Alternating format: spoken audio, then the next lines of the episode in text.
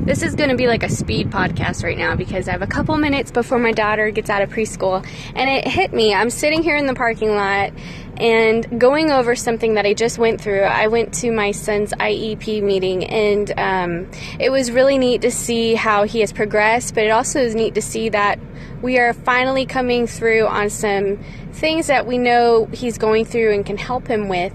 And so he's only going to be going into first grade this coming fall. But anyway, real quickly, because they're about to open the door, um, his one short term goal was that he need we need to figure out ways to help him understand when something's a little problem or a big problem. And I and I don't mean like math problems, but I mean like assessing a situation and thinking to himself, okay, is this a little problem or is this a big problem, like a major emergency and I need to like respond quickly. Um, and then, if it's a big problem or a little problem, how should he respond? Should he respond in anger? Should he respond in a calm attitude? How can he calm himself down if he does respond in anger? I mean, this is hard just for me. I'm 31 years old. That's hard for me to go through, right? Let alone a, a six year old. So anyway, as I'm sitting here in the parking lot, like going over meeting notes, it hits me that I'm like, wow, how many times do I do this in my life? Do I see a small problem and act like it's a big problem? Or when I see a big problem in my life, if it's a financial problem or health scare or whatnot, that I start just reacting and I get so scared or worried and, um, I, I just really, you know, I'm like blowing it out of proportion, just like my son does on certain things, just like I do on certain things, and just like you do on certain things.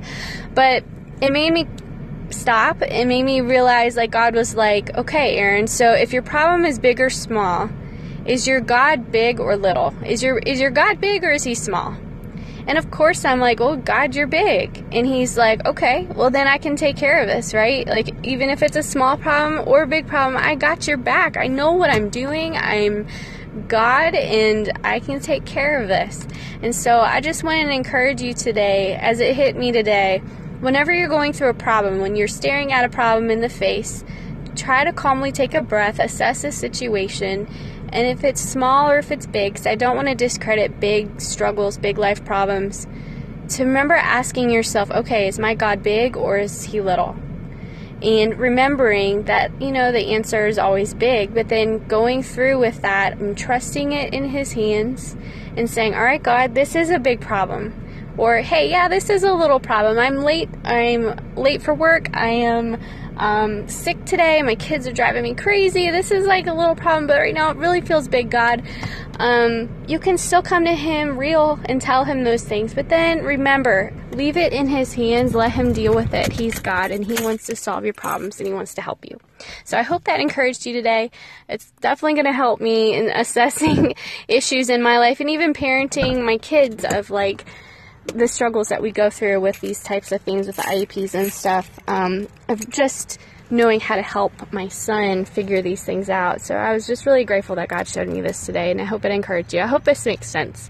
But just remember, when you're faced with a problem, ask yourself, is my God big or is my God little?